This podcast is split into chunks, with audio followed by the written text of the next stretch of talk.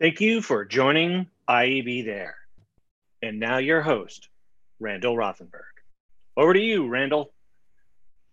Hello, everybody. It's Tuesday, May 12th at 2 p.m. And if you're here, that means you're here for IAB There.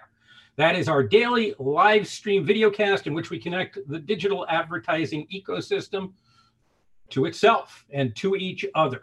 Our topic for today's show is what brands are doing and must do to succeed and to thrive as we emerge from the corona crisis. I'd like to bring on today's guest, Randy Goldberg.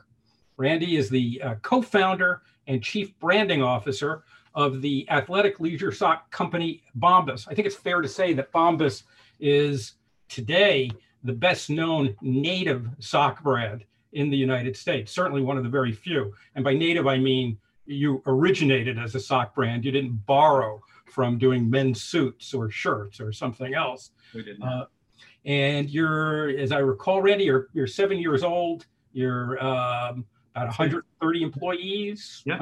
150 million dollars in revenue. You're a pretty substantial, um, you know, uh, uh, company at this point. Yeah. Um, you know, it, it's funny to think about the growth and the trajectory and the numbers and those are important numbers for us for sure. We also, you know, for us, we look at the number of socks that we've donated as a key milestone marker for us, and we've donated over 35 million pairs of socks to our giving partners around the country. How did you know? I, I want to go into a little bit of history here uh, because when I first became aware of you, uh, in fact, I think we met in a, a fleeting way. Uh, you were working at Big Spaceship, an advertising agency. You were a yeah. creative person. Yeah. So, how did you get from being an advertising agency creative to the founder of a substantial men's, well, uh, men's and women's sock company? How did that happen? And kids. Um, well, yeah. So that happened. I guess I, I was working at Big Spaceship in 2000. Started at the end of 2005 through 2006 and part of 2007. And um, I guess the path Bombas is a is a bit winding. So I was working as a strat, uh, creative strategist there, and you know, great team at Big Spaceship. I learned a lot about you know how great brands talk to their customers and communicate and share what they do with the world um, at Big Spaceship. And I had been writing. I was a copywriter before I was a strategist at Big Spaceship, so I'd been writing for like a new publication. Um, new at the time, it was called Urban Daddy Hmm. Um, and um, it was sort of the early days of that company. And at some point, I went and worked there when there were just five employees. So I left Big Spaceship to go work at a startup, a media startup. And what I ended up doing there was writing and building an editorial team, but also building a little internal agency inside of that media company. And what we did there was we we were able to we had a list, but it wasn't as big as the people we were competing against, but we we created a lot of added value and we built sites and apps and projects. We hired Big Spaceship to build something for us for one of our advertising clients, and we we built sort of a new way of building out a media company. And you know, there were five of us when I started, and that company grew to 130 people when I left. So I guess it was about the size we are now at Bombas when I left huh. Urban Daddy. But I met my co-founder of Bombas co-founder at Urban Daddy, and he worked in sales and business development, and I was in editorial and building this internal agency. And we were both just kind of entrepreneurial. Always had been. Both of us always had that that um, I guess that drive or the I, the idea that one day we would run a company and we liked working together and we thought maybe one day we'd do it together if an idea presented itself and then we were having lunch one day and he saw a campaign that the salvation army was doing on facebook about the need for socks and homeless shelters and how socks were the most requested clothing item in homeless shelters. And that, that idea just really stuck with us. It blew our mind. We started calling some shelters and in New York, and we were like, "Is this true? First of all, and why is this?" And well, it turns out you can't donate used socks uh, for hygiene reasons, mm-hmm. and you're living on the streets. A, a, new and a fresh pair of socks means a lot. So there was this need, and it was kind of an afterthought. And then we realized that socks themselves were an afterthought in the marketplace, and nobody was really focused on bringing the best of what a sock could be to you know the mass market consumer so we started working on a one for one business model you know we thought about toms who had had a lot of success at that point mm-hmm. and I had known the guys from Warby Parker early on and saw what they were building. And, you know, we liked the idea of a business that could give back and was built around the idea of giving back. So we worked on a one pair of socks for two years, thought we had something great, and we launched with an Indiegogo campaign in 2013. Hmm. Now I should I, I should let the uh, the audience see that I am Look at this. not just limber but a consumer. Look at this. Yeah. Yeah. So uh, you've mentioned uh, uh, you've mentioned three things that among uh, disruptor brands seem to go together. Uh, they, they happen in this this triumvirate. I see it quite a lot. Um, you know, one is uh, mission. Uh, uh, far more often than not, um, I see disruptor brands in the research we've done as having a basis in an actual mission. Sure. Uh, so there's the business and there's the mission business. Second aspect that goes together is that um, uh, uh, communications, marketing, but communications and communications to your customer base is built into the fabric of the company. It's not something that you hand over to a third party and say, "Hey, do marketing for us. Figure out how what our message should be." Um, and the uh, and the third is I'm not even sure, you know, how I would uh, how I would characterize it. I mean, it, it's the idea that you know, a company the, the company is an organism, you know, with its customers and consumers and its employees and other stakeholders. Is that a fair characterization? Because it, it does sound to me that that seems to be integral to the way you thought of the company and the way you've grown the company.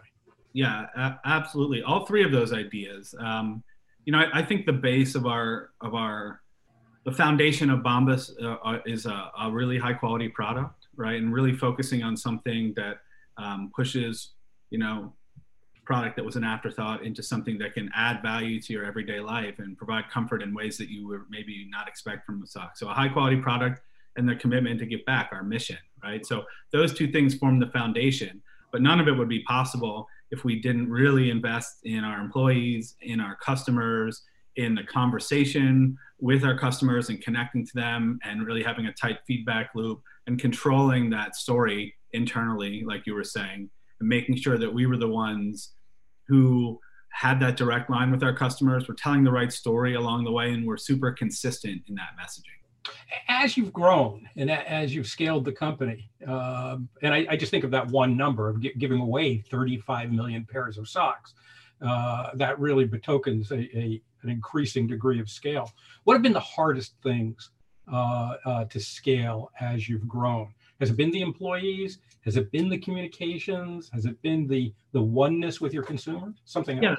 it's interesting. I mean, I, I think you know, in terms of the communication. We we've long invested in in brand at our company and who we are as a company, what we stand for, what our values are, and making sure that we're telling that story over and over and over again, maybe in different ways, but it's really the same basic story. Um, and telling the story around our mission as well. The employee piece, that is obviously it's a challenge to scale, but for us, I think, you know, when you have a company that is really built around a mission to give back and that fabric of the company is you, you could not take the mission out of our company we would not see we would cease to exist if you tried to remove it it's part of who we are our dna we're a b corp it's written into the covenants of the company. And i think that attracts a certain type of person who wants to work at a company that is kind of walking the walk around the mission. And it's not just marketing and it's not just lip service.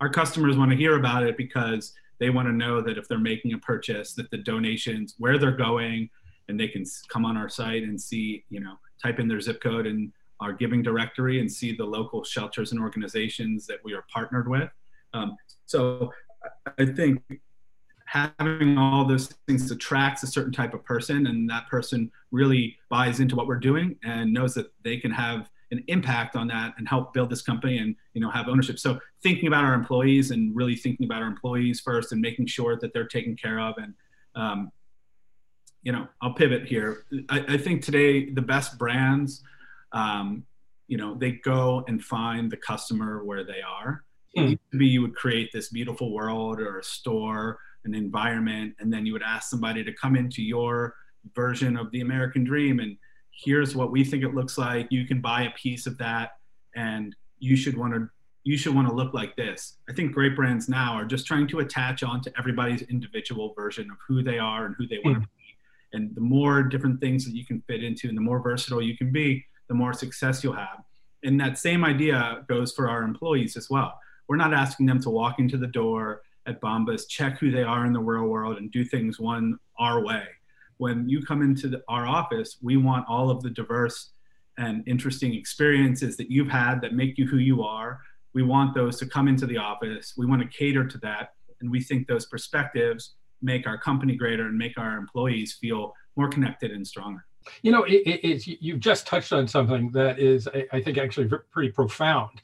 In that, you know, if I go back to the uh, the, the brands in the environment that I first became aware of as a kid mm-hmm. in the 1960s, uh, uh, midnight, early to mid 1960s, you know, everything was very much, and, and I don't, I don't want to caricature this.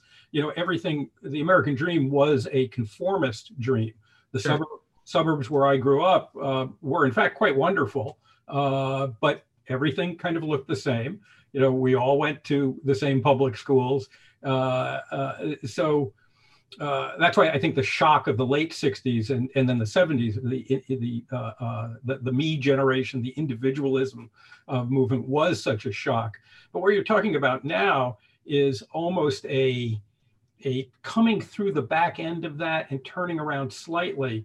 And it's the notion of how in a an organizational environment do you adapt to you know what's effectively mass customization. You know, each individual uh, yeah. is his or herself, um, but they still need to somehow be organized into a group that moves everything forward without sacrificing what makes them special. And that those are that's just a different form of management than uh, what I grew up with and you know what built the United States economy in the post-war period. So I'm fascinated by the fact you're grappling with this in, in real time. Yeah, it, it I mean, it, it becomes quite obvious that that version of that conformist American dream is not most people's reality or desire. And maybe at one point it was everyone's more people's desire, but not the reality for most people. And you know, I just think that that even that construct is outdated. And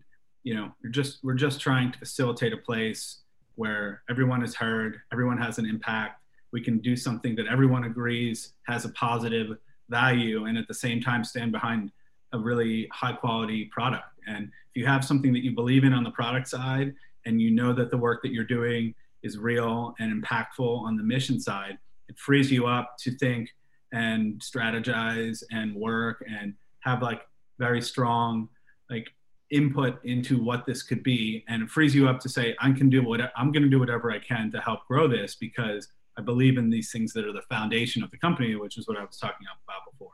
So uh, uh, let's uh, shift a bit to the current situation that we're all in. You're in Vermont. Uh, your co-founder David Heath is is where? He's here. Oh, he's there with you. Okay, so headquarters is there. Yeah, well, we're all over the place uh, as a company, but Dave and I we came here together.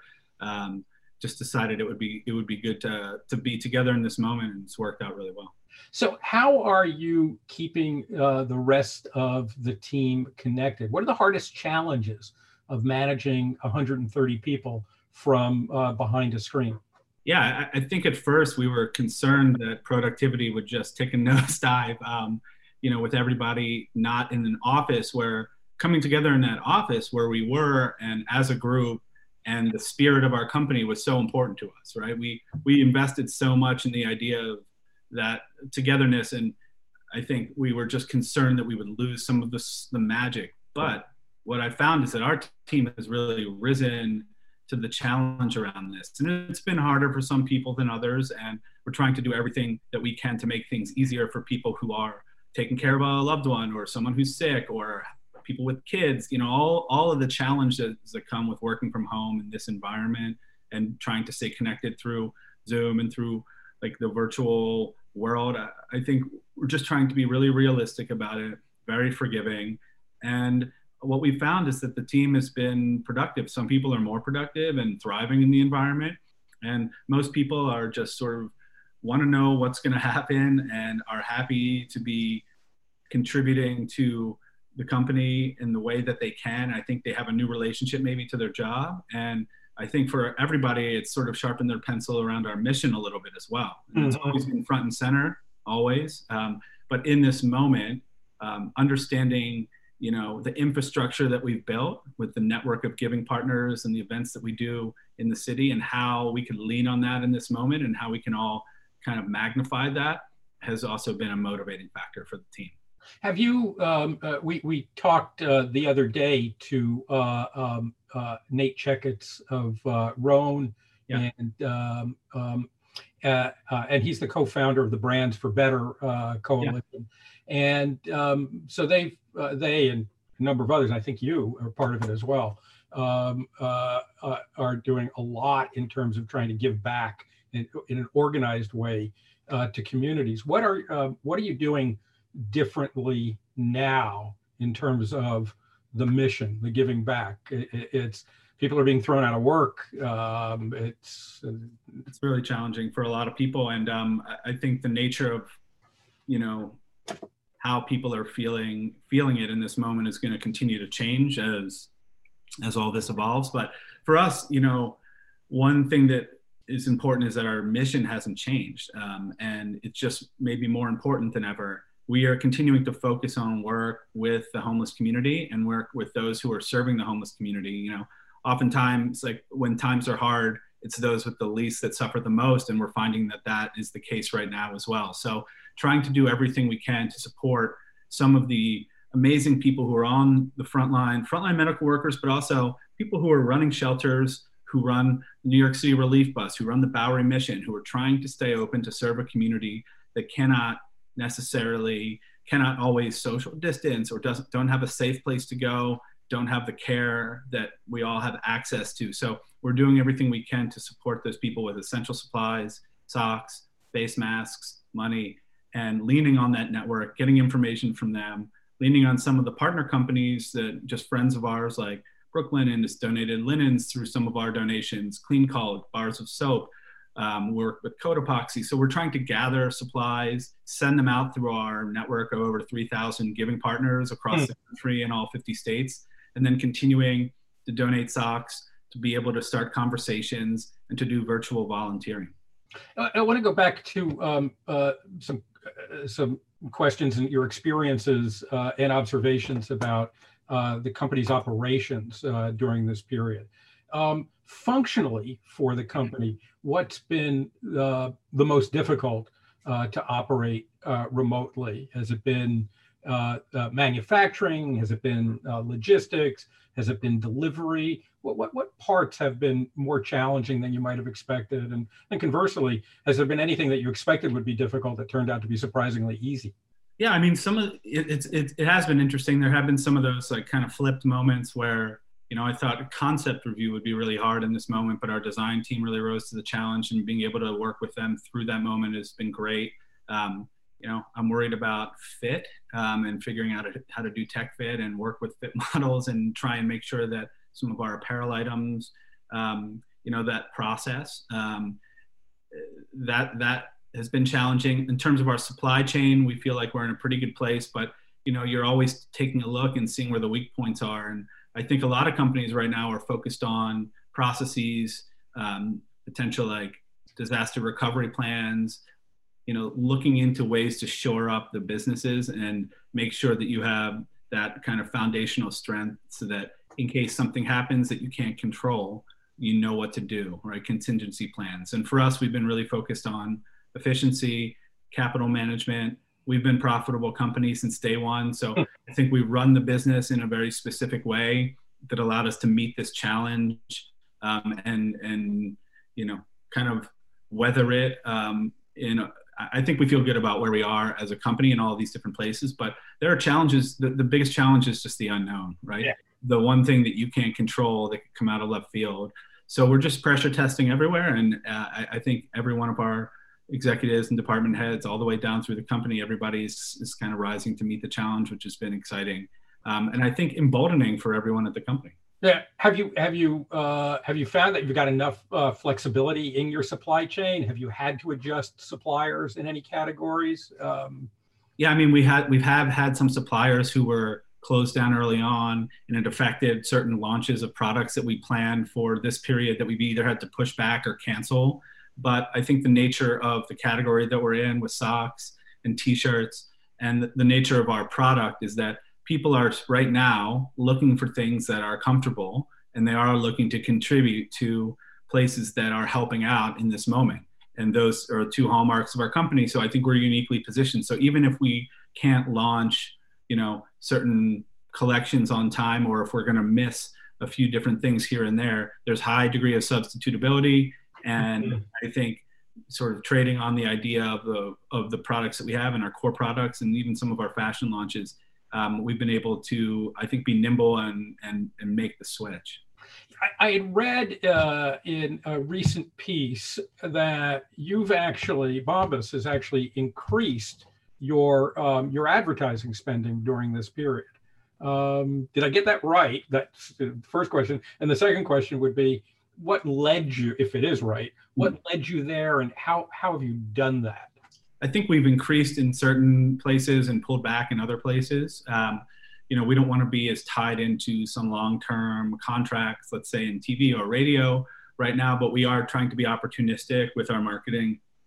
Um, I think a Which lot is probably easy to do right now because there's a lot of availability. There is a lot of availability, and I think you look online, and I think we're seeing, you know, CPMS are down, um, and conversion rate is steady. So there's opportunity online to be attracting you know new customers. Um, we, we've had a very interesting run talking to our current customers. Our retention marketing is doing really well. So I, I think we've been able to remain nimble. In, in, the beginning of this, it felt like every day or every other day, the messaging would change, and we always wanted to be sensitive to the moment and appropriate, and continue to focus on efficiency, um, even more than growth, let's say. But we we are able to sort of um, when we see opportunities, since we are profitable on first purchase, we can push where you know maybe others have pulled back, and we've tried to do that where we can, but we're doing that responsibly. What, have you been experimenting with uh, with new channels in any way? For example, we heard when we did the town hall mm-hmm. with uh, with about 70 founders uh, uh, two weeks ago. Um, one of the things that we heard, we heard two things.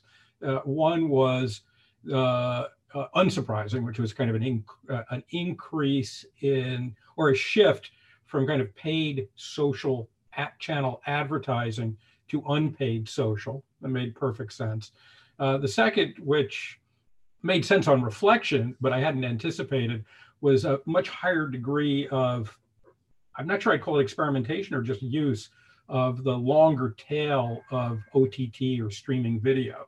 Um, anything that you've been working with that you hadn't done much work with before? Any findings from any of those channels? I think we're taking a bit of an opposite approach where we're focusing on the things that we know work well, the, play, the, the messages and the things that we're saying we're tweaking, but the places where we know how to operate really well, that's where we're hanging out. The places that are new or uh, our experimentation, the budget we had around that, that's the kind of stuff that we're waiting on in this moment, just because we want to make sure that if we're testing into things, that the variables are constant so that we know if the test is actually working or if it's just this moment. So I understand like the instinct to go into those things, but for us, I think the way that we approach marketing is making sure that we are getting the learnings that we need from those places. So um, while we we're, we're digging in on the places where that we know um, and and sort of holding off on some of those newer channels for us. What about what about the uh, the mix of uh, uh, uh, up, upper funnel versus lower funnel, kind of the the perform. This is uh, this is something that as we've been tracking it over the years with our research, we've seen more disruptor brands, especially as they grow and become uh, really you know, well-founded, profitable companies, uh, gradually move more up funnel, uh, more attention to the brand, the brand message, brand mission, and less on conversion after conversion after conversion. Where where are you in that mix right now? Yeah, there's certainly some of that, you know, as we've like gone into TV and things like that. But for us, I, I think all along, I, I wanted to make sure that we weren't really distinguishing between performance marketing and brand marketing. Mm-hmm. And they ha- performance marketing has to be on brand, and brand marketing has to perform. Mm-hmm. I, I, you know, thinking of them as you know separate tracks has just never been what we did, and maybe that's because we have never had a creative agency that structured things that way. But internally, with our marketing team and our brand team and our creative team, and that triangle that works together, that's sort of how we think about it. You're, you're still doing it all in house, so you, you are still your creative agency, and you're the creative director and the brand uh, brand officer. Yeah, so they have a chief creative officer who's also a co-founder in the business. Um, so we're partners in that, and we have a CMO, and the three of us kind of oversee the story and the brand and how things are are put out to our customers. So um, I guess it's maybe a little bit unique that brand doesn't sit under marketing in our company, but it's just been our system since the beginning. So one other thing I, I'm just fascinated with uh, is the the long term evolution of uh, of retail uh, and retailing, Sure. um, and the relative uh, uh, balance of I keep thinking of it as digital stores and physical stores. I don't Yeah. like brick and mortar as a term, and I don't like um, you know I don't like online uh, as a term. Okay. So, um, you had Bombas had started to move into physical stores, and you're in a couple big ones. Like, Yeah. Neiman Marcus. Uh, No, we're in Nordstrom and Nordstrom. we're yeah, they're- goods. Yeah. yeah. Um, so that's all been disrupted over the past uh, past two months. How has this disruption affected uh, your thinking about your future retailing mix? Um, do you imagine that you're going to kind of pull back from physical or use it in a different way? What, you, what what's your thinking? It's a good question. I, I think we're always constantly evaluating strategies for this type of thing. We've been very careful um, with our retail strategy. You know, being like wholesaling our product is still only about two percent of our business, Uh, um, very tiny, yeah. uh, so that didn't really, you know, hurt us in the way that it could have in this moment. Um, but we are not planning to slow down our expansion into physical stores. Um, we think it's still an important, you know, way forward for us as a business. And the retailers that are going to come out of this moment will come out of it having learned a lot and stronger, and maybe have a better idea of how their store sits into the landscape. And if they survive this, maybe they'll be more well positioned. So we're taking, we're going to learn and see. We're we're really confident in the partners that we have and how they're going to survive this moment. Um, we're in touch with them all the time. Um, and while it's not big percentage wise a huge part of our business, we do think around, about that strategy quite often and what retail and stores will look like for Bombas down the road. But for now, we're focused on those partners and we're focused on thinking through how to get through this year with them and you know the inventory issues that are going to be caused by this. So. How, what kind of, uh, you know, as a, again, as a creative person and a strategist, uh, before you were also in charge of this company, um, how do you look at, if, if you were a, a retail consultant now, uh, and you were called on by Nordstrom, which wouldn't be surprising, or if you were called on by Nike or anybody else, uh, kind of more or less in the uh, uh, fashion or apparel world. And they said, help me think through what retailing and uh, my stores should be doing, should be like three years from now. Where would you begin the thought process of helping them? I don't want you, I'm not going to, I'm specifically not asking. Good question. Yeah, I just kind of like, how do you begin to think this through on behalf of others? I think, like most things, that starts with the why question, right? Why does your store need to exist in the eyes of your customer, and what do they get from it that they can't get from, you know, going online? So, is it a sense of community? Is it touching and feeling a product? Uh, is it seeing something that is only available at the store and you're forcing them to be there? Which is, I don't always think that's the best strategy. Mhm. Uh, but I, I think it's really understanding can you deliver service and humanity in a world that will be you know ruled by technology? Maybe there's something in in that idea of like the things that you can't get online and the things that we're all craving right now those misconnections some of that could be happening in retail. So I, I understanding the value of of that while while also you know being recognizing the time that you're asking of people to come into your store or to drive somewhere and to park and to show up or to walk somewhere to take a sub whatever it is like you're still you're asking a lot. It's the same you know when we think about sending an email out you know we're saying okay we're interrupting your day. We're we're interrupting your inbox.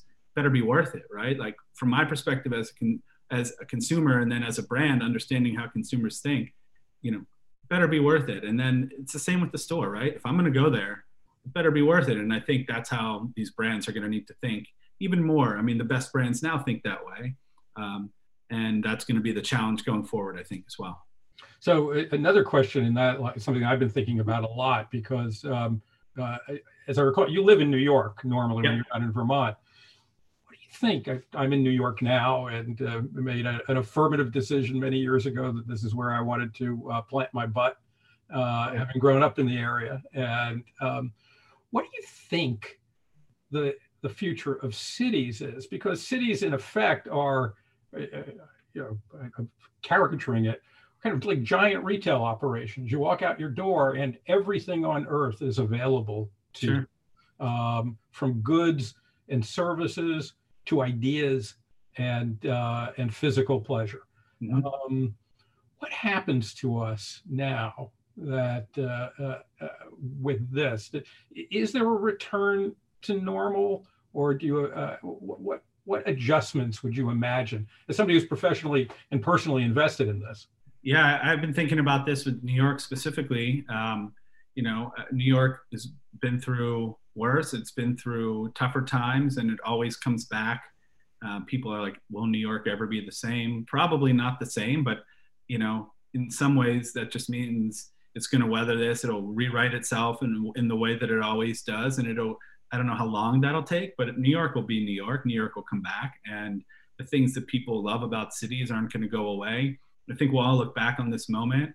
Um, you know, listen, it's been really tough. A lot of lives lost, a lot of pain. A lot of people are losing their jobs, and I don't know what the future of cities are. I'm not a futurist. I can't predict, pretend to know what it's what's going to happen, but I do know that New York will come back, and New York will be something, and uh, the appeal of cities won't go away. I mean, that's my that's my perspective. I'm not really sure.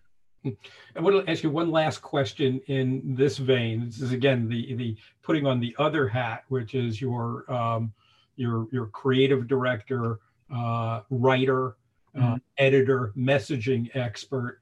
Um, as you uh, look at Bombas and what you've been doing and how you've been adjusting, and as you uh, are planted behind screens now through you know most of the day, mm-hmm. I'm presuming that you're also experimenting with a lot of media that you might not have experimented with before, just because that's what we're all doing. Um, what, what are you noticing about and thinking about advertising and messaging as we now come into a new phase here, this reentry phase? What kind of messaging will work? What won't work?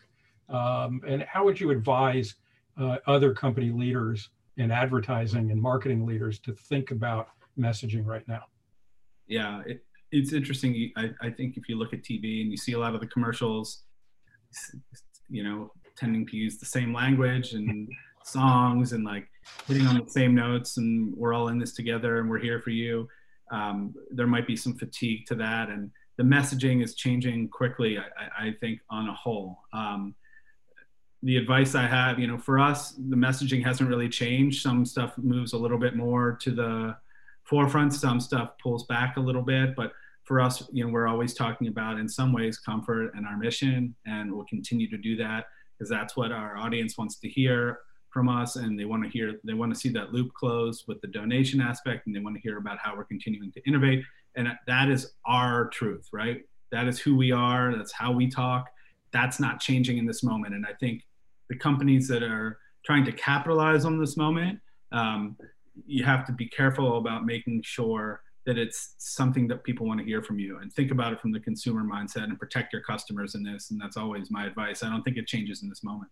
Yeah, it's funny. I, I, I mentioned to you before we went on the air the thing that's uh, kind of been keeping me sane, and I haven't had any problems with it. That's actually been a big surprise to me how how little adjustment it's actually created. But the the thing that keeps me calm has been cooking. Uh, um, and I always knew I liked to cook. So that, that, but but the idea that it is a daily anchor for me has been a surprise. The newest surprise is how much I've enjoyed cleaning, and I've become a bit of a Swiffer Swiffer fanatic, Wow. Okay. uh, and kind of mopping up a lot. And so I'm sure there's some deep-seated psychology in here. But I but but as I kind of pull back and think about it, I find that my mind goes to the little things like cooking and cleaning, and the big things like the future of cities.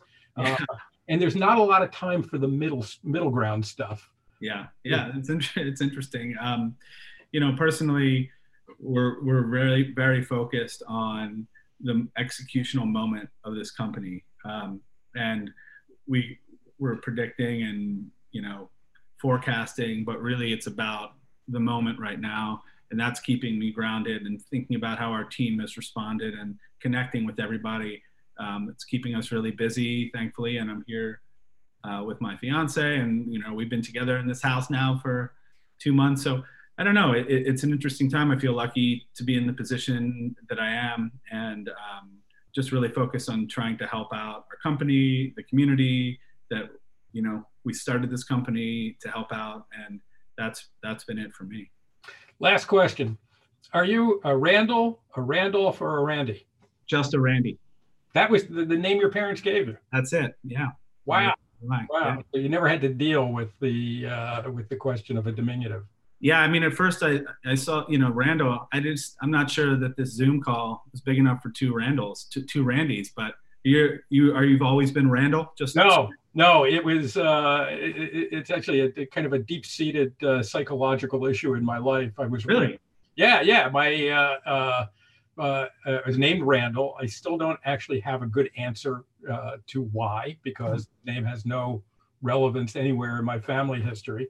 Um, my mom uh, always called me Randy. My dad pretty much called me Randall. Uh, I was Randy growing up. Um, never liked it there because there was nobody else with that name except one other person in my high school. That's it. Town of forty thousand people. There were only two Randys. That's why. That's why I liked it. Yeah, I, yeah, I mean, it was the early '60s, so I was, you know, I wanted to conform. Um, and then the other problem was there was a third one, but she was a girl, and and that really threw me for a for a loop. Got it. But I was Randy until the first time I went to England on a vacation when I was in college, That's tough. and I introduced myself. And said, "What's your name?" And I said, "Oh, I'm Randy," and they snickered. Right. And that's when I learned the English meaning of the word, and so I I changed. Tough place to have that name. Yeah. True. Randy Goldberg, founder, CEO of Bombas, co-founder and CEO of Bombas. Thank you very much for being with us on IAB there. I know we'll be seeing you again uh, before too long. Thanks for having me, Randall. Talk Thanks, and congratulations. Thank you so much. Take care. You too. Folks, on tomorrow's IAB There, we're very excited to welcome George Ivie, the CEO and Executive Director of the Media Rating Council, who's going to discuss with all of us the challenges and the opportunities and the evolution of cross platform media measurement. There's no organization in the United States and probably in the world that is more advanced on this subject and is doing more good for uh, more companies in the marketing media value chain than uh, than the Media Rating Council. And no one that keeps all of us more honest than the MRC. And George Ivie is the uh, tough as nails, empathetic, and brilliant, longtime CEO and executive director. So please join us on IAB There. IAB There is a production of the Interactive Advertising Bureau. Our show today and every day was produced by Connor Healy, Joe Ounce, John Ward, and Twafika Mohinuddin. I'm Randall Rothenberg, the CEO of the IAB. Thank you for watching. Come back tomorrow because if it's 2 p.m. Eastern Time on a weekday, you know it's time to IAB there. Bye bye.